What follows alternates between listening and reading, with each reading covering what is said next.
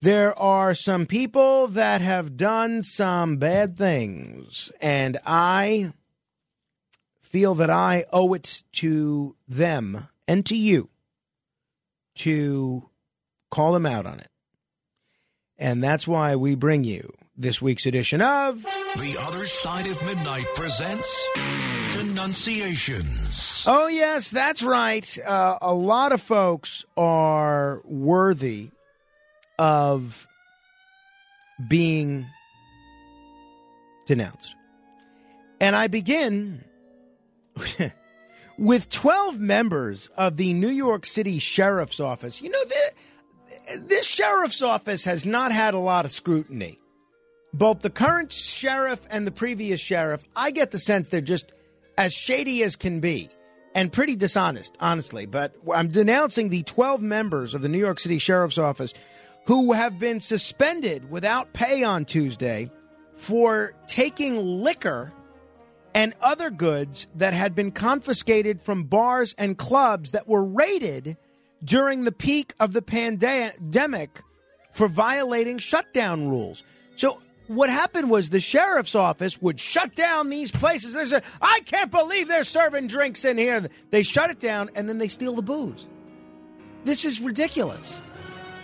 Apparently, they stole the seized items from a storage unit in Long Island City, and some of the members are also facing discipline for filing false overtime sheets.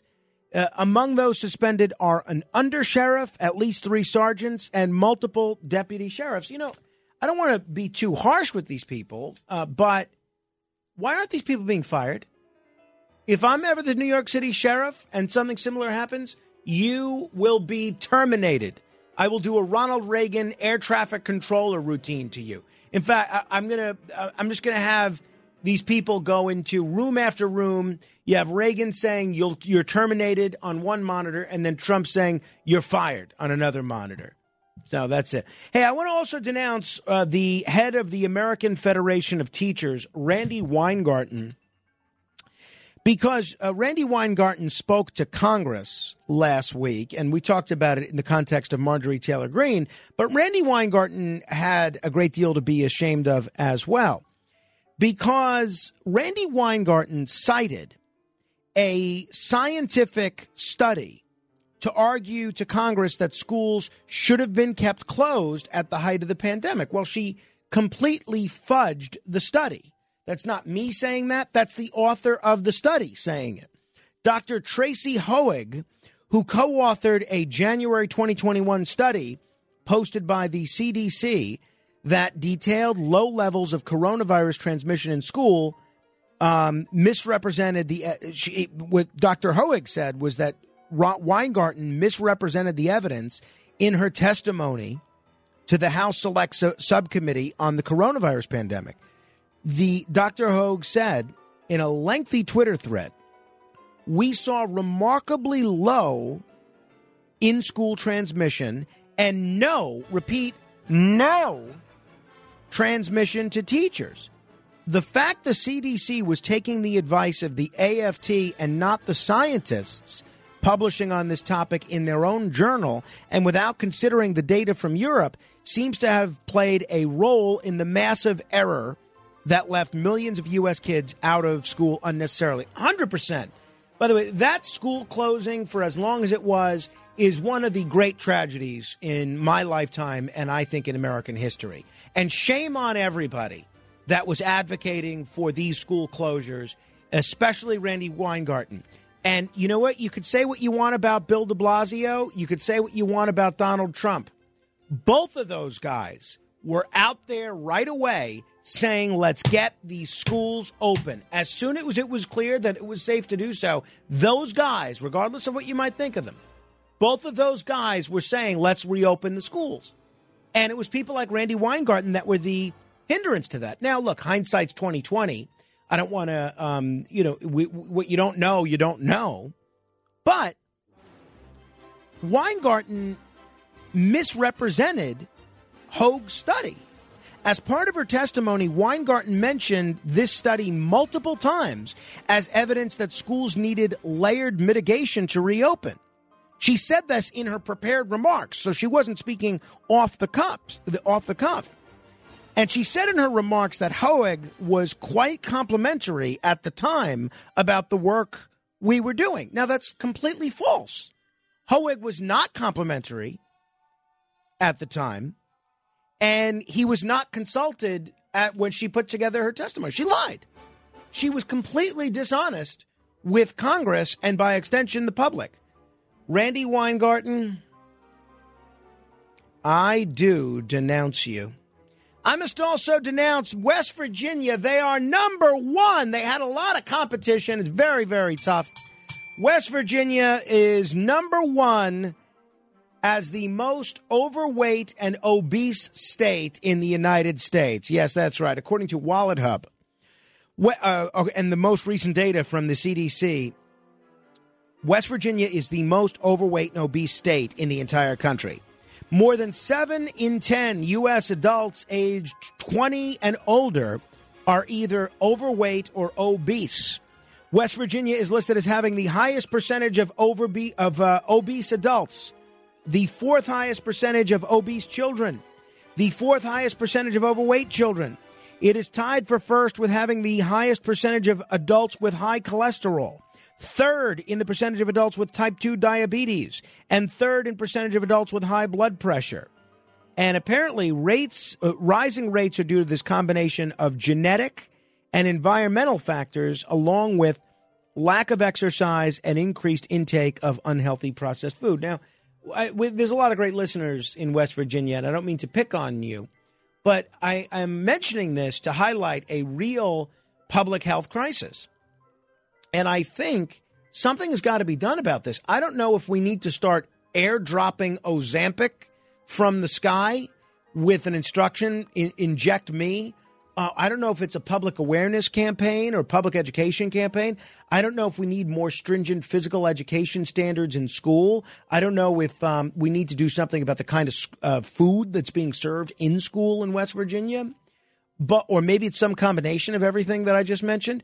But West Virginia has got to get get its act together here. This is really, really frightening. And not that the whole country is is the picture of physical fitness, but the fact that West Virginia is the most obese in a very obese country is a frightening situation for people that live there.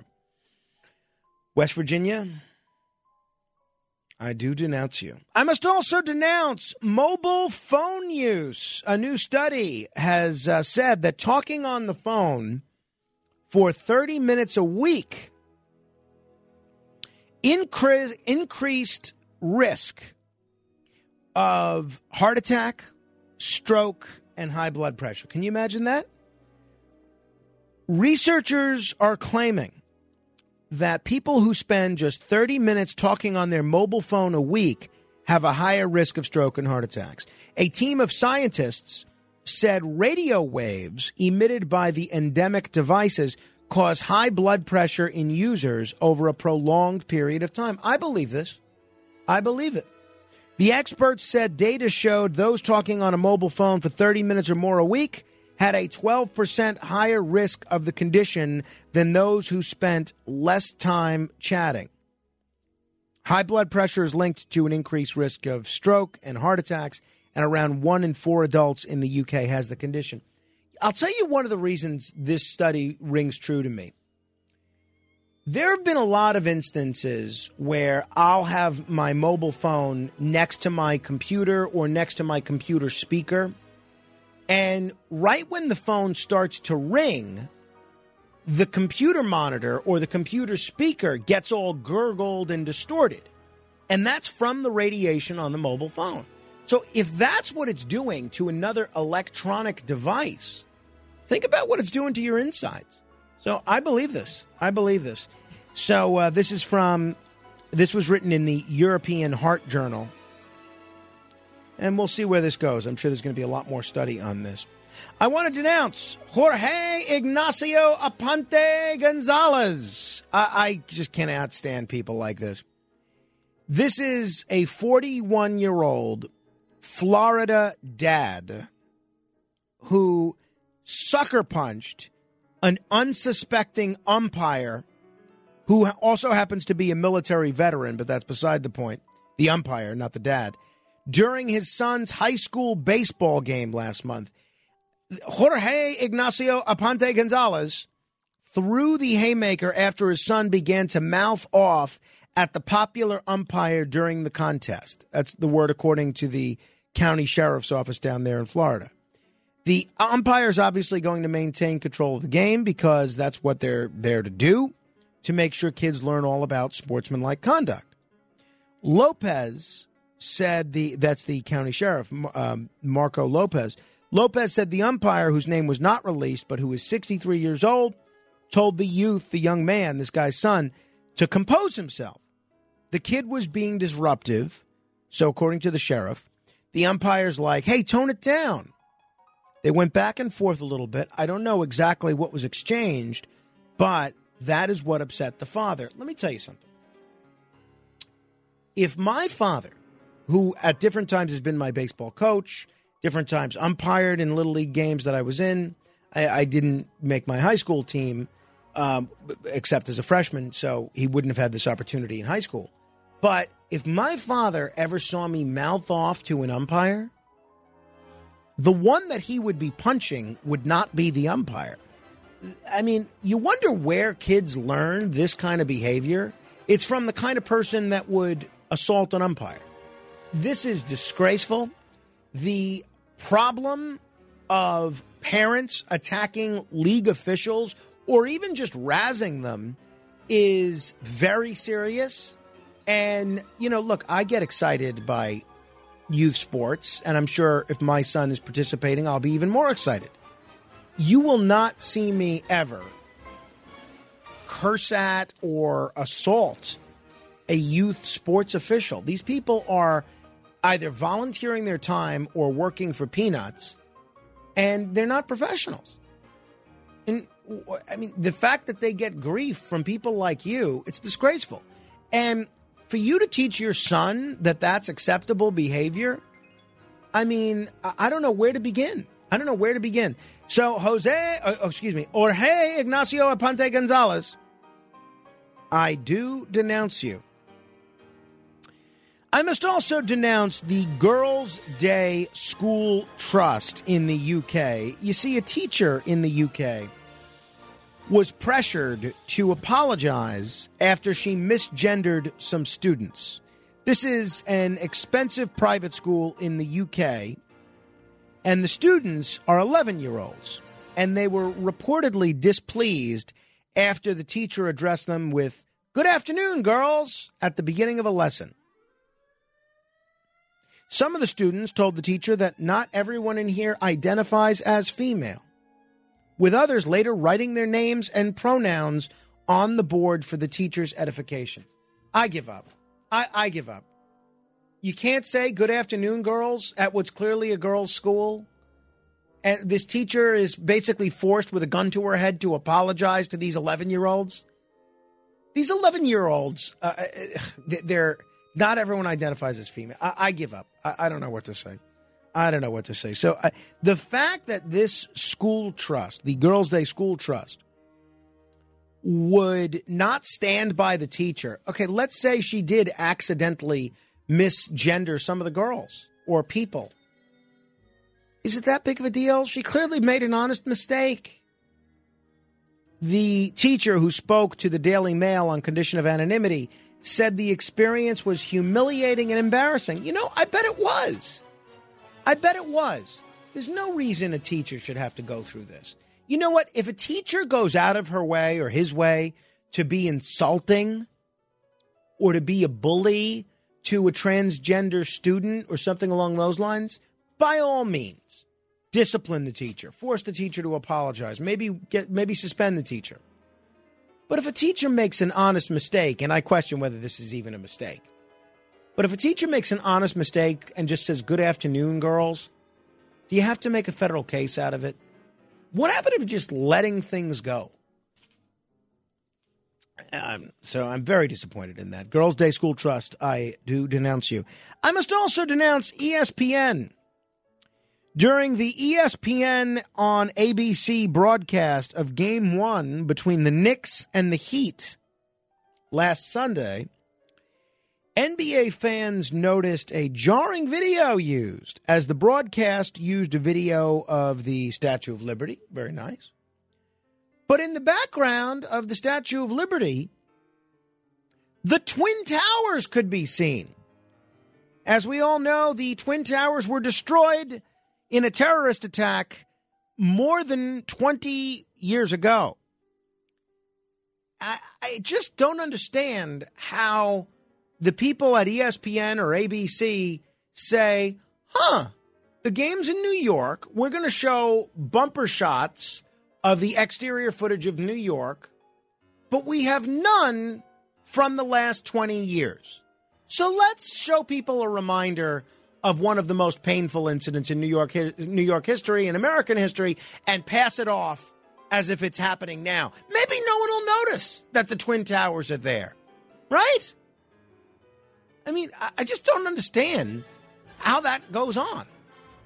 There's nothing more recent than 20 years ago. ESPN, I do denounce you. I want to denounce any college that is having segregated college um, graduation activities. These colleges are holding segregated graduation events. Multiple colleges across the country are holding different graduation events for students based on their ethnicity and their sexuality. University of Oklahoma, Illinois State University, Georgetown University, California Polytechnic Institute, Polytechnic State University, excuse me, Arizona State University, Grand Valley State University, and Harvard University are all having separate graduation events based on race and sexual orientation. This is just a small part of what's happening on college campuses. This is all in the name of diversity, equity, and inc- inclusion. But I find this to be incredibly divisive. I don't find this to be inclusive at all. I mean, people during the civil rights movement worked so hard to end segregation in this country. And then for the 20 years after that, people all over the world, including in the United States, worked to end segregation in South Africa through apartheid. And yet, these schools somehow think that bringing back segregated graduation events is going to help the cause of diversity? No. Having blacks and whites, Hispanics and Asians all be treated the same way and interacting with one another in a colorblind manner, that's what will help the racial situation not having separate but equal graduation ceremonies. This is, I don't know who comes up with these things and says, yeah, that's a good idea. Hey, why don't we let the blacks do their own thing, the Hispanics do their own thing, the Asians do their own thing? Uh, maybe we get the Jews in a separate section, throw the women over there, the gays over here. I mean, and I, I don't know how this idea comes up, and they say, oh, yeah, okay, let's go, let's, let's do it. So, for all those colleges and any other colleges that are engaging in institutionalized segregation, I do denounce you. I must denounce Randy Johnson. Randy Johnson is on trial for being the courtyard killer. And look, he is entitled to the presumption of innocence. So I'm not going to prejudge him. But I must say, he is seeming pretty guilty. I am judging him for his defense. So, Randy Johnson, the so called courtyard killer, uh, upstate New York, Poughkeepsie. Trial began Wednesday afternoon before the Dutchess County Court Judge, Edward McLaughlin. This guy is facing very serious charges, facing life in prison for the death of uh, Paul Cutts in the lobby of the courtyard by Marriott Hotel in Poughkeepsie. And the DA's office told the jury that they would hear testimony from another witness who was in the lobby when Johnson pointed a gun at her before firing and missing. So, gunfire from Johnson's Glock, modified to fire in a fully automatic manner, struck Paul Cutts and took the life of the 56 year old who was in town to see his son at Marist College. And as guests were fleeing the lobby, the prosecutor says the defendant recklessly fired many more shots through the inside of that lobby, emptying the magazine before reloading the automatic pistol with an extended, larger capacity magazine. So, why am I denouncing him if we're not yet ready to convict him? Well, Joseph Galino, the attorney for this brain surgeon, tells the jury it is 1000% true that Roy Johnson was firing the Glock firearm inside the lobby of that hotel. But then he gets to stressing the reasonable doubt defense. He implied that based on the pattern of the bullet holes in the lobby, Johnson could not have targeted Cutts directly and struck him only with only one bullet. The round that killed Mr. Cutts was not possibly fired from Mr. Johnson's firearm that he was firing in that lobby. Johnson's accomplice, Devin Taylor, was using a 22 pistol that day, and Galino said Cutts was not killed by Taylor's weapon. Devin Taylor pled guilty to his role in the death of Paul Cutts and has been sentenced to 22 years to life in prison. So this is absurd. So the defendant is trying the old I couldn't have killed him. He was only shot once defense. I, this is insane. This is insane. Um, this lawyer should never be hired by anybody. The fact that he goes to a jury with a straight face and say, "Yeah, yeah, my client shot him, but that's not what killed him. Something else did." That's some defense. The way I was shooting up that place with my machine gun, I would have hit him at least a dozen times if it was me. I mean, that's the defense. It's so absurd. So, uh, I have a feeling we know how this trial is going to end. If I were this gentleman's attorney, I would have tried to get him to take a plea, just like his co defendant did. All right. Uh, I want to denounce the Ohio Supreme Court. G O G O G. Why oh, why oh, why ho did I ever leave Ohio? Here's why. September 2020, Donald Bertram pulls up to Tiffany, excuse me, Timothy Huff's house as Huff did yard work. Okay, follow me so far? Got it. Donald Bertram hops out. He walks into the open garage and picks up a $500 leaf blower that did not belong to him, that belonged to Mr. Huff and he drove off. Now, what would you call that? I would call it blatant theft. Well, that's why I would never make it on the Ohio Supreme Court. Because the Ohio Supreme Court on Wednesday ruled that Bertram did not commit burglary because he did it in plain view without force, stealth, or deception. Congratulations, Ohioans you now have a license to steal as long as you don't do it with force, as long as you do it without deception and right out in the open. You got to be very brazen with your theft in the state of Ohio. So the court actually tossed out this guy's conviction. And then they said to the lower court, well, yeah, go ahead and convict him of misdemeanor criminal trespassing. This guy, and I think this was an excessive sentence, this guy had been sentenced to 8 to 12 years in prison on the burglary offense. But Huff told the jury that Bertram, that's the guy that was originally convicted, had a smile on his face, leading him to believe initially that he wasn't there to steal anything. When Huff told him to stop and put down the blower, Bertram put it in the passenger seat. This guy, the guy whose leaf blower it is, is taking pictures the whole time. And this guy just drives off. This is crazy. But sure enough, according to the Ohio Supreme Court, he did not commit burglary under Ohio law because he did not gain access to Huff's garage by force, stealth, or deception. Well, I know we have a lot of listeners in Ohio. If, if you're going to steal, do it right out in the open. Don't use stealth, don't use deception. Steal very openly. Jeez. Ohio Supreme Court, I do denounce you.